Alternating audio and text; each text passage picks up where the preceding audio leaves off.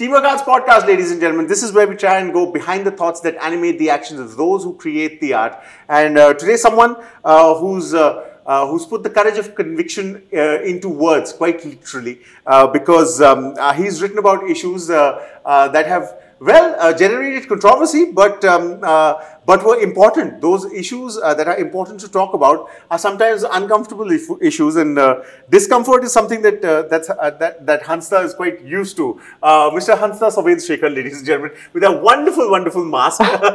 What's the story behind the mask, uh, Hansda? I'll just open this and yes, please. hello everyone. Thank you, Sarthak. This mask is actually a Chhau dance mask. Right. So based on the uh, characters from the Chhau dance, this is a man mask. You can see the mustache here. Yes. And I purchased this mask from a place called uh, Biponi. Uh, that is this organization in Jamshedpur known as uh, Kala Mandir. Right. It also runs a film society called Celluloid Chapter. I'm a member of that film society and used to go to watch films there. They used to organize the Jamshedpur Film Festival till some years ago. I'm not sure how it is now. Right. And uh, I have this friend, Ruby Hembrom, a very good friend. Uh, she is an author, publisher, archivist, Right. and uh, she's gone to London now. And uh, she asked me if I could get her a gift, and I, I was like, uh, "What gift?" And she told me that I've seen these Chhau dance masks. So could you please get those for me? Because she was in Calcutta and I was in Jamshedpur. So I was not very much eager to purchase this mask, but because it was for a friend and um, because it was from an organization that I know, so I went there and I got those masks for her. And uh, I love these masks, so I got one for myself as well. Excellent. Excellent. And I'm using it here. Uh, Absolutely, and uh, stories. Stories are, are are what have fascinated you, and uh, stories, uh, uh, in particular, stories that uh, affect lives. Uh, Mm-hmm. when did this fascination start? Um, long ago, I believe. I am an only child, and um, I used to like I used to have imaginary friends when I was a child. So the stories came from there, from when I was like seven or eight years old. Right.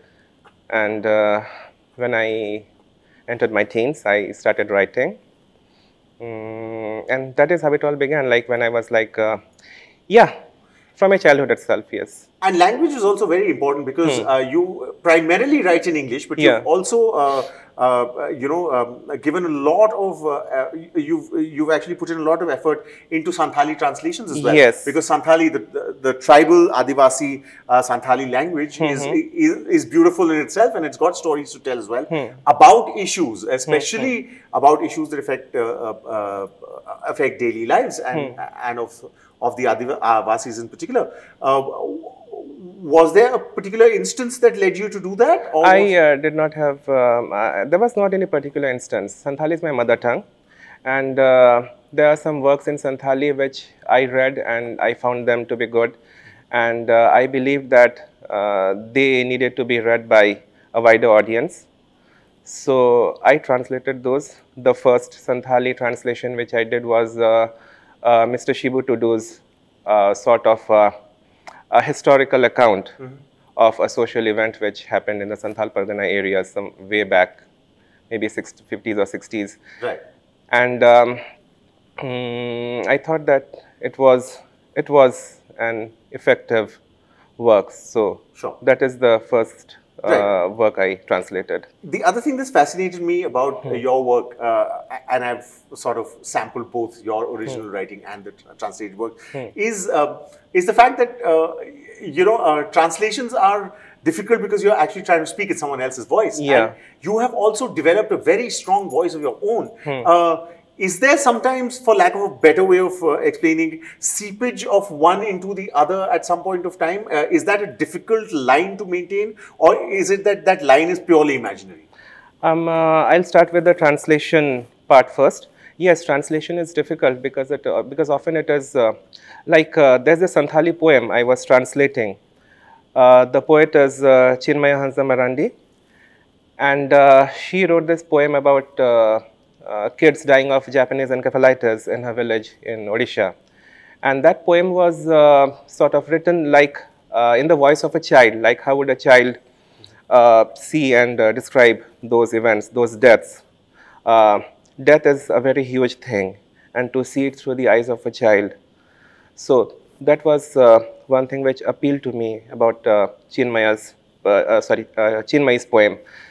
And uh, the original poem was written in like rhyming, rhyming lines. Right. And this rhyming line, this rhyming line and that childlike uh, you know, curiosity about right. the deaths and the disease. That I couldn't find in my translation. So in that way, translation is difficult. I'm trying to translate a Hindi story right now. I've also translated from Hindi and Bengali okay. into English. And I'm trying to translate a Hindi story now. And uh, it, uh, it has a lot of words which I need to look up on the internet, like what does this word mean?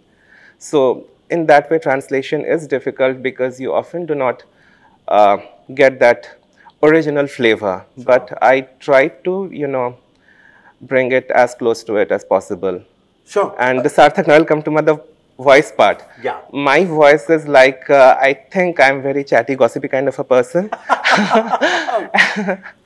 and uh, that sometimes flows into my translation works also, like uh, the original author they may not be chatty and gossipy. their work may not be chatty and gossipy, but when I uh, read their works and then I find that there is uh, humor in it. So I, you know, I just get carried away. Like right. if there is a beautiful work which you're reading in a different language, it tries to, um, and because it's written word, so it tries to create pictures in your mind. In my mind, it, um, written work always creates pictures. Like I was there with uh, Meena Kandasamy yesterday, right. and we were discussing Tamil songs. There is this very beautiful Tamil song I like, Unna Kulnan by Bombay Jayashree. Mm-hmm. Okay, and uh, it is from a film starring Jyotika. Okay. And uh, she was explaining, I told I love this song. And she told me, Do you know what it means? And she started translating it there. We uh, played that song on YouTube. Right. She played one line, paused it, and she told me that this means this, this means this. and I was like, and, um, and I was going like, lost. yeah, yeah. I was actually because I don't understand Tamil. Sure. But Meena was explaining those things to me. Yeah. And I was imagining those lines playing in my mind, like what must be happening, what must yeah, be happening. For sure. For sure. Okay. So this is what written work does to me. It mm. creates images in my mind. Sure. And when I find that those images are really very beautiful or, uh, you know, very effective, not just beautiful. Sure. It can be sad as well, but powerful, effective so then I get carried away and then I just go with my own flow. And then after having finished translating that part, I realize that no, this is not what the author might have yeah, meant. Yeah. And so then I go correcting it. Stories, uh, of course, are based on ideas, mm-hmm. and uh, ideas in, uh, in, in these times are becoming uh, more or less tools to serve certain narratives that are being built. No? Mm-hmm. And uh, does that does that ever hamper the way that you write or the topics that you choose to write on? It does. It does. Um, till Adivasi will not dance happened in uh, 2015, or rather, the controversy around Adivasi will not dance happened in 2017. Uh, I was just, you know, like, um, I was just trying to speak what was in my mind. But uh, after that, yes, it does. It does. Yeah. nowadays, I'm like uh, weighing yeah, I was about to right. ask yes. that uh, you know before writing, do you second guess how it will be hmm. received? Hmm. Is there a uh, is there a uh, a double checking of ideas? Yes, yes, it does now. Would and nowadays, call it fear as well? Uh, hesitation, yes, not exactly fear because hmm. Uh, because because because that, there's no point in being uh, afraid. Sure. But yes, hesitation, yes, and hesitation can be for a number of things and sure. not just fear. Sure. Hesitation can be also uh, because of uh, you know not uh, using the right words, not using the right sentences, sentences which uh, which might be you know grammatically right, right, spelling mistakes and all. Even that would cause you hesitation. So what I do nowadays is after having written work, I send it to some of my friends who I trust. I tell them I'm I have done this story, I've done this essay, and this is for this and this is for this. I give them a background and then I tell them you read this piece of mine and then you tell me honestly what you think about it. So yeah, that's thinking, what I, I think is, uh, you know, I've been asking this consistently to authors hmm. uh, that today information and knowledge, the hmm. line between them is getting increasingly blurred because there's just so much passive information out there that so much, the yeah, effort of hmm. to me, knowledge is an active pursuit, isn't it? You get information that is passive, Hmm, Yes. and then you work actively towards converting it into knowledge. But more and more information is being passed off as knowledge. Do you think? Uh, do you Hmm, more think and more unfiltered information. Yes. Yes. Yes. Huh. Do you think that is uh, uh, that is detrimental to the creation of of art in any sense? Um, uh, there can be a nice story about uh, what you call it uh, unfiltered information about. Um, so, I wouldn't say detrimental because art it's all about being inspired, Right. all about creating. Right. So, if unfiltered information in some way uh, tries to give birth to uh, to a very powerful essay or a powerful story, it isn't detrimental. But yes, uh, when you look at the entire society or the effect that this unfiltered information has on all of us, then it's detrimental. Uh, but do you think second guessing, as you said, that Hmm. now you're uh, obliged to sort of send it to other people Hmm. to read, etc., etc. Uh, uh, do you would you call that shrinking of the creative space? I wouldn't call it shrinking of the creative sta- uh, space. I'll just call it being practical. I'll just call it being practical because my friends, they do not just tell me what they think about the contents of the work. They also uh, sort of uh, critique that work in a, uh, you know, in a constructive manner and they tell me this sentence is not right or maybe you should have explained this thing more. You are um, uh, giving a lot of explanation towards the end of this work uh, while you should have uh, provided all those information in the beginning of the work itself so that people might understand what you're talking about. So I get all these inputs and yeah, it is a practical thing to do, not shrinking. Excellent. Yeah. And I think that, that's sort of a natural progression to the next question I was uh, Hmm, about to ask, which is that uh, what's the practical advice that you'd like to give to people who are writing right now and trying to find their own voice? Because you seem to have found it in, in, in a sense. And also, Hmm. wait, wait, wait. I really haven't found my own voice. I'm just experimenting with voices. Yeah, okay, sure. so, uh, what would your uh, advice be to people who are on that same journey as yours? Uh, to anyone who is writing, to, to, to anyone who is creating um, art, creating literature, I will tell them to have patience. Because uh, you cannot gain, you know, a story or an essay or a song in just one go. You have to keep on uh, uh, creating several drafts, three, four drafts, maybe four, or five drafts.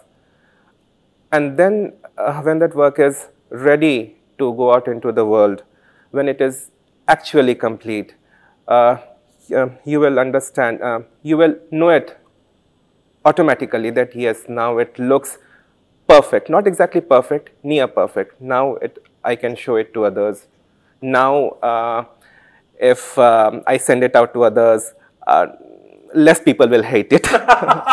so, and this also happens with me. Like, I'm not satisfied with just one or two drafts. I just keep on writing, writing, writing. Sure. Yeah. That's important. Patience. And if you Yeah. Hmm. have the patience to listen to this, there's a lot that you can take away from this conversation. And uh, Sarthak, there's one more thing I'll- I want to add to yes, this. please. Uh, at this point i have written uh, how many? Six books already. Okay.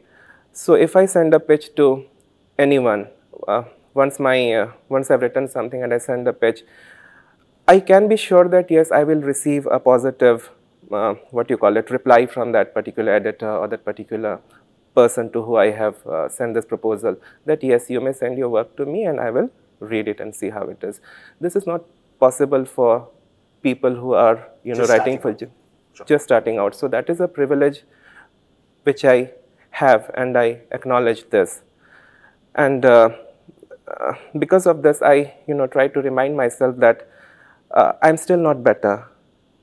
I will be better if i you know keep on trying keep on creating new drafts keep on creating new versions. So it is Sure. this that you you cannot be happy uh, at once all of a sudden you have to you know keep on uh, repeating the procedure and uh, you, know keep on working on it in Sure. new ways and have patience that's That's- all yeah. i can say Words of wisdom. You got that. You write that down. And if you want to write things down, that's how you do it. Hansda Sowvendra Shekhar, thank you very much for your Thank time. you. Thank Uh, you. If you enjoyed that, do let us know. Subscribe, comment. You know what to do. Uh, follow us on social media, of course. That's important. Teamwork Arts podcast is, is what you're listening to. And remember to think a little about what you've heard because uh, that's a good activity to start with. uh, thank you very much for uh, for listening to the Teamwork Arts podcast. Uh, what's going to happen next? Well, for that, you just have to follow us on social media, won't you? Thank you for listening. This is the Teamwork Arts podcast.